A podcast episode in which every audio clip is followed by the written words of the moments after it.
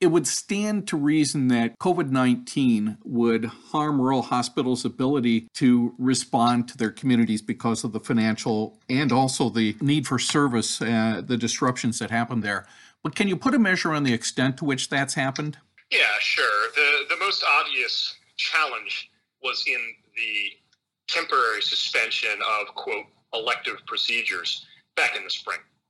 Um, this obviously put a pause on really the greatest source of community support that these rural hospitals offer, which our research looked into, which is what we call in the business outpatient business. And this stands really in contrast to what we think about in our more urban hospitals, where they focus on inpatient uh, uh, care.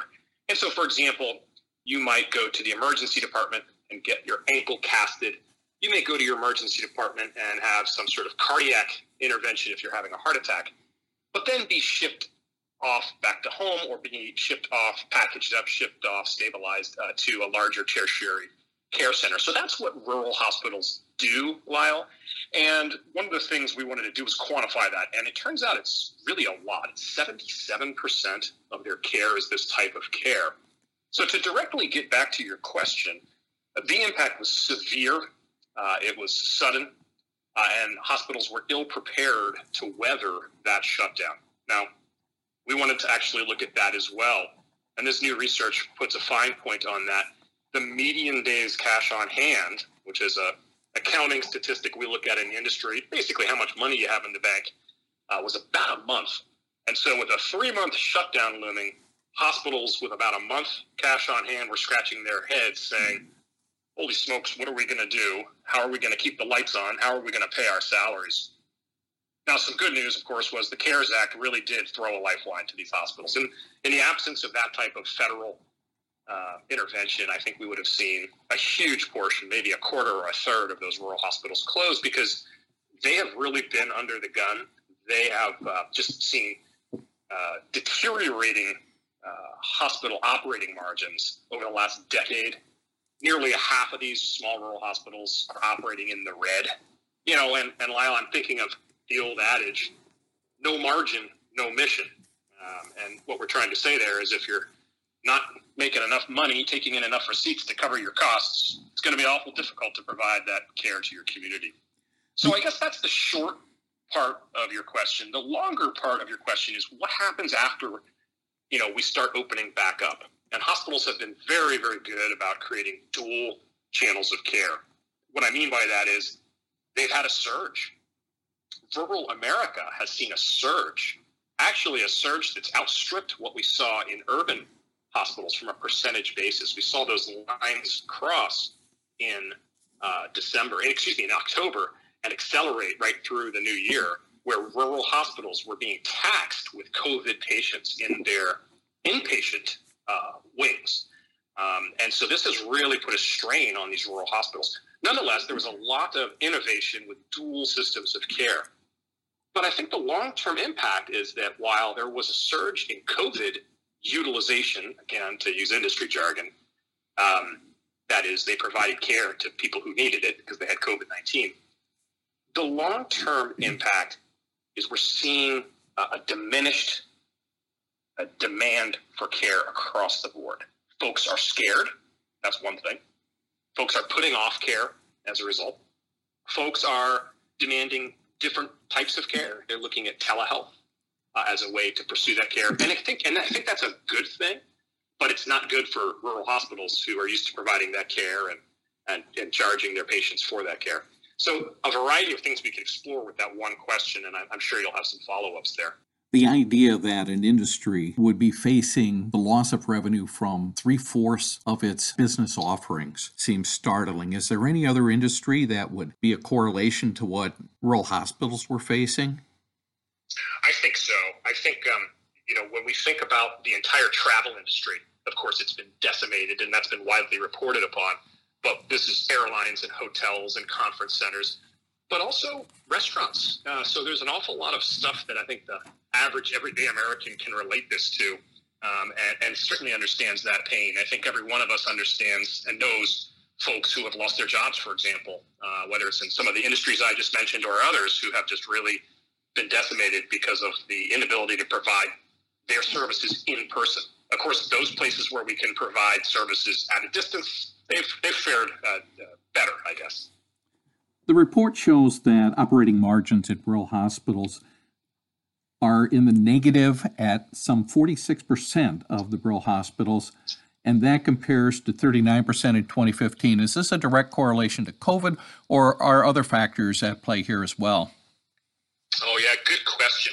We could actually go back even further. We've been tracking operating margin uh, for over a decade as uh, a, a, leading indicator. Maybe maybe you could consider it the canary in a coal mine, uh, you know, proverbial canary in a coal mine. And and uh, the reason we look at that is, again, it's very difficult to keep your business afloat. Uh, we, we don't think oftentimes of healthcare as a business, but of course it is.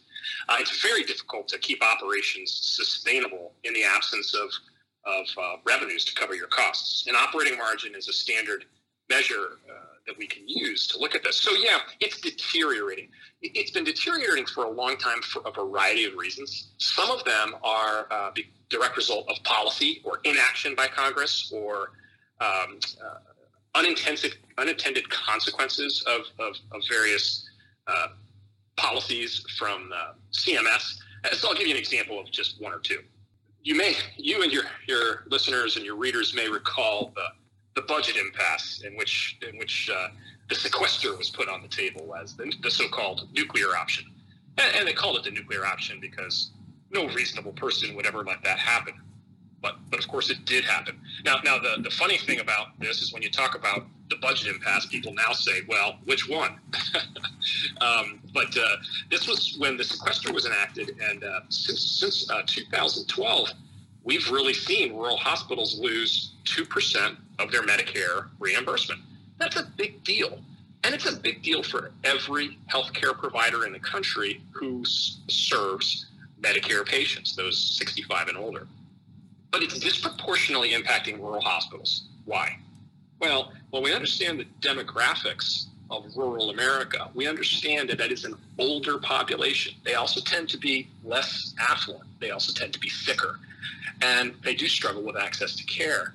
So that's that's going to be a disproportionate hit. I'll give you one more example, uh, and that's the so-called bad debt cuts. Now, again, a, a bit of an industry jargon here. It's sometimes called charity care, but many of your readers and listeners may not be aware that if a person presents themselves to the emergency department, they must be seen uh, by law.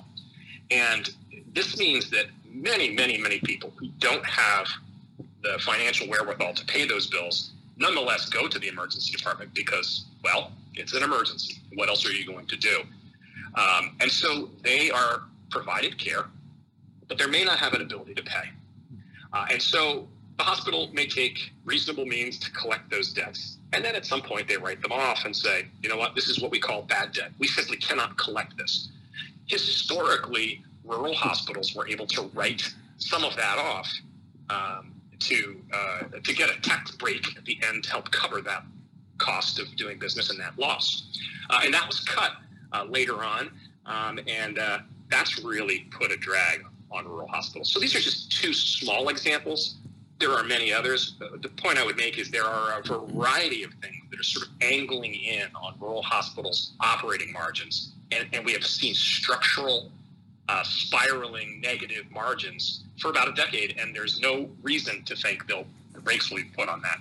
Now, massive financial stimulus by the federal government could actually, as we look at the data this next year, show an absolute blip in this longitudinal study, a blip to the positive, I would say, Lyle, where we see uh, uh, hospitals actually showing up flush with cash, et cetera. Uh, there was massive infusion of cash to, to rural hospitals. The PPP program, you may remember, the Paycheck Protection Program, and the like, uh, will really show up as we look at that data. And we're looking forward to tracking that here in the next nine to 12 months when those data become available for 2020. Uh, having said that, that will be just that, a blip, because the structural elements that I described and many others uh, will just continue to put negative pressure on rural hospitals. A solution being federal funding has to increase. That just seems like a one small piece of trying to solve a problem and could fly in the face of people who say you can't just keep throwing federal money at something. what types of solutions exist other than federal funding or increased payments from Medicaid and Medicare? Yeah, it's a great question, and I think you're exactly right that many people will say you can't just keep throw, uh, throwing federal funding at uh, these types of, of programs. But you can also say that, in fact, yes, indeed, you do have to keep applying federal funding to these types of programs. It, it, a couple examples. We know that the Social Security program and Medicare both have to keep up with inflation, for example. And that inflation wage adjustment, eh, that excuse me, that inflation index uh, is such that you're seeing structural deficits in these payments as well. In other words, that increase is not keeping up with increasing costs, just structurally across the board. So again, there's another example where um, it's not necessarily about uh, throwing more money at something; it's about keeping up with something structural. We call it inflation, and periodically Congress does adjust that for Social Security, for example. So I think you could look at it in that light. And the other way to look at it is, you know, back in the 40s and 50s, the Hill Burton Act um, sort of set a standard which said we're not going to have two countries in this country.